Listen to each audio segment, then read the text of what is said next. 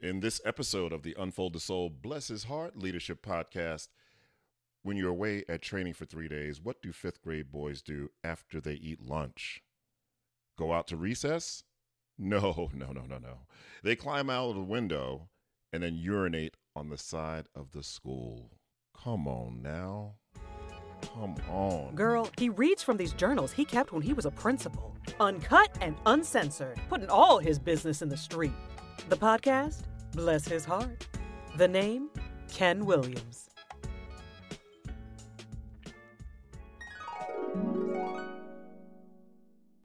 What a day!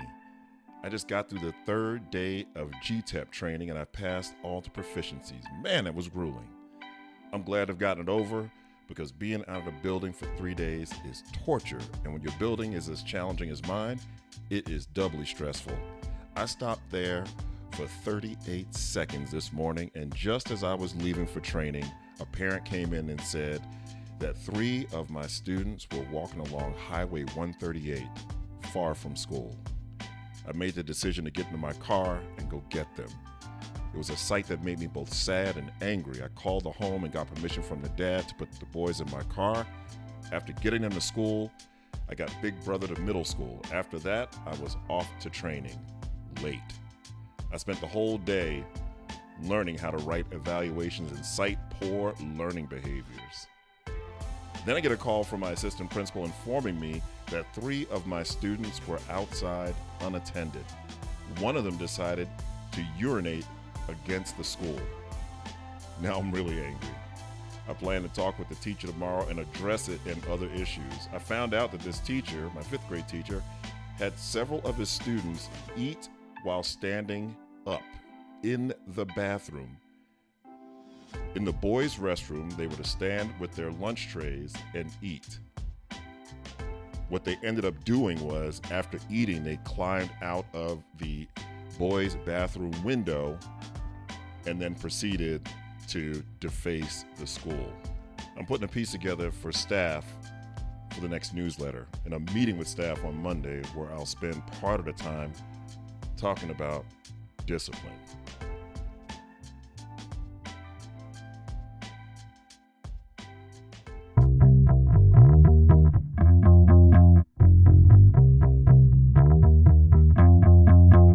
All right, man, oh man, let's unpack some of this stuff. First of all, I have mentored and coached hundreds of principals since my time and tenure at that school.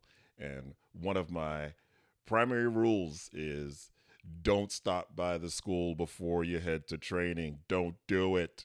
Don't do it. Now, listen, I'm glad I did looking back um, because what typically detains you is stuff that should be handled by those left in charge. But in this case, I mean, there were kids walking along a highway. It wasn't an interstate, but a local highway, no sidewalks, and it was just a dangerous situation. So ultimately, I'm glad. But moving uh, past that, you know, at future times where I had to be out of the building, I really had to learn one, cultivate leadership so that the school would run without me being there for a day or two. But then I had to really trust it. And that's not easy. That's not easy for teachers who need to uh, attend training. And it's not easy for a lot of principals. And that can either be about control, you know, wanting to control way too much, or you may be in a situation like I was in where the school is, is kind of a mess and we just don't have the culture. We haven't cult- cultivated the, the kind of distributed leadership that can kind of hold down the fort uh, while I'm gone. Um, again, I don't regret stopping that day because I got to scoop up those students who were walking along that highway a good distance from school. Kind of broke my heart, but I'm glad I was there for them. But the real leadership lesson, because of that kind of isolated incident, is really developing leadership at the school. You know, it's um, when I when I look back at this entry and I think about, you know, my my assistant principal journey, and we were only together for one year. But um, I know as an AP, when I was an assistant principal, my goal was not to have to call you. I don't I don't want to call the principal while he or she is out training. You know, I, I, I wanted to handle it myself. I also saw the assistant principalship as you know a training ground for me to become a principal. So anytime I had a chance to put on the principal's hat, you know, I relished that opportunity, even though some days it was, you know, really stressful. So I look back and I think to myself how I really needed to start to develop leadership because it, it was it's one thing if teachers reach out to you, but I look back now that, that that was my assistant principal and you know I want him to be able to just handle those things and then if we check in that evening or I come in the next day I don't mind being briefed on it, you know, what's going on, what happened with the kids, what was the consequence. But his first move was to call me at the training. So that that's that's an indicator that I've got work to do in terms of nurturing and growing leadership on our staff. The second reflection I have is just discipline policy. It's uh, it was clear that we were all over the board, and I had folks who were you know publicly humiliating kids by just putting them on blast and others who were just way too laissez-faire about it and just kids were just running into place and then i had this very uh i don't even know how to describe him the the thing about this teacher and, and I, i've maintained this years later you know those people who you would love to have at your weekend barbecue at the house uh, they would be life of the party they would just be awesome people to hang out with if you didn't have to work with them he was definitely one of those people. I mean, he had a great personality, uh, great sense of humor, but man, the idea of creating a consequence where, as a punishment, because this is not a consequence, this is a punishment. Students stand in the bathroom with their lunch trays in their hands and they eat, right? And apparently, this has been going on for a little bit and the students who were remanded to that consequence that day decided, shit, I'm going to open this window here and climb out. And then they ended up urinating on the school. So, on top of on top of the incident itself, there are times where you have to kind of uh, kind of back map, reverse engineer it to figure out like how this all started. Students urinating on the school in and of itself, you know, of course, deserves a consequence, but it's also important to look at antecedents, like what what led to that. And clearly, this very, very, very inappropriate form of consequence slash punishment was the antecedents. And so it kind of opened the way for us to start talking about what discipline was going to look like at our school and developing some common language and common expectations for what happens because I, I I knew at this point I needed to get out of this putting out fires mode. If you've listened to the first several episodes of the podcast, I'm putting out fires every week. I promise you, I'm not skipping I'm not skipping entries. I'm not just plucking the ones that sound insane. This was this was my life on a daily basis. So it was important to do that. And I and I remember one of the challenges being you know, the, the, the quick answer to what our discipline policy should be was just damn suspend the kids, just just suspend them, and we couldn't afford that because you know, in this era of social justice and equity, I mean, at the time, there was data on a disproportionate number of black boys being suspended from schools, and you know, so it was something we needed to address. And you know, what I mean by that school, you know, our school was the lowest performing school in the district, in the district, and the lowest performing district in the greater Atlanta area. So our kids could least afford to be out. So we had to figure out some way to make clear what our expectations are, um, but not take this black and white approach of like zero tolerance and then you're out of here. The goal wasn't to trap the kids; it was to get them to be more invested in our school my final reflection from this entry is a drum that I've been banging since then, and this is 15 years now. And that is, as educators, we have to have that extra layer of moral imperative. And if I got even more specific, it's just an extra layer of integrity because most industries, most businesses, most jobs have checks and balances. And it often, especially in this day and age where everyone can get on and post a review or leave stars or things like that, schools are different.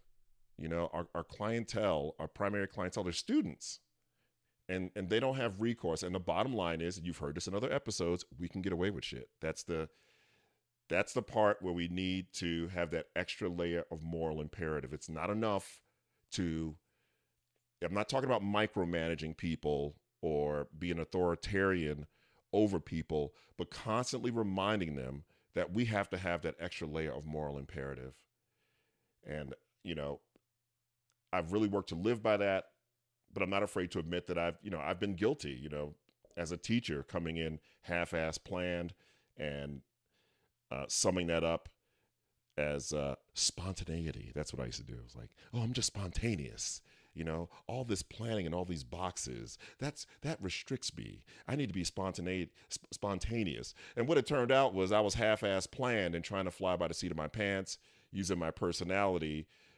But it came clear to me that you know, once I held myself accountable to plan better, even when my plans didn't go as written, it was a much better day than me trying to hover over a bookcase with my back turned to the kids, trying to cobble together some lesson.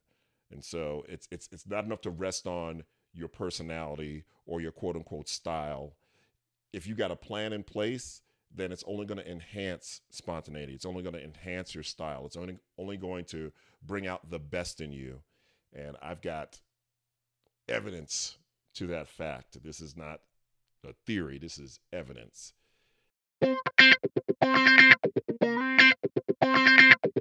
A note from our sponsors Unfold the Soul is the sponsor. That's my company. We don't have any real sponsors yet. Hey, this is what I'm asking. If you would, please subscribe to our podcast. Leave a review that would really be helpful for you know our exposure. Would really appreciate that. Also, you may notice that I tried a different uh, a different format this time. One, I shortened the introduction dramatically and try to add a little humor to it. I'd love to know your thoughts about that. And also, I decided to kind of just jump right in to the content rather than blather on in this buttery baritone. And so I would love to know your feedback on that, um, what you think. Also, please, please, please make yourselves part of the show. I would love listener letters. You can send an email to me at blesshisheartken at gmail.com. The uh, email address is in the notes. And if you've had some Hot Mess Express experiences, I would love to hear about them. You can also Vox me. That's this walkie talkie app that makes me real cool with the young folks. Details about that also in the notes. Just specify, you know, whether or not you want me, you know, to protect names and stuff like that. I'm happy to do that. But I know I can't be the only one out here with these Hot Mess Express experiences, baby. Please share. I want to hear from you. So please leave a review, send in a listener letter. Would love to read them on the air. If you've got a question, I would love to read it on the air. And that ends this commercial, baby.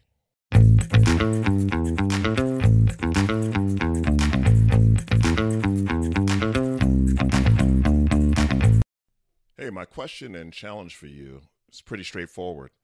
One, are you actively and intentionally cultivating leadership at your school? The kind of leadership that can keep the school moving forward in an aligned and authentic way when you're not there. If not, really reflect on whether it's just something you need to do or if there are control issues involved where you feel like you've got to have your hand in the mix. You've got to get people coached up in that area and then you got to speak it into them. You got to speak it into them and then discipline yourself to let go and see what happens and process what worked and really process maybe what didn't work or what can be better. But it is definitely going to require some trust, but it's ultimately it's the it's the it's the way and the path to a really healthy school culture. I would ask the same about your discipline policies at school. You know, are you speaking a common language? Are your discipline policies designed to encourage desired behaviors, expected behaviors, as opposed to punishing? Do your discipline policies work to keep kids in school? Are they clear? Are you speaking a common language? And the last reflection is that about that moral imperative.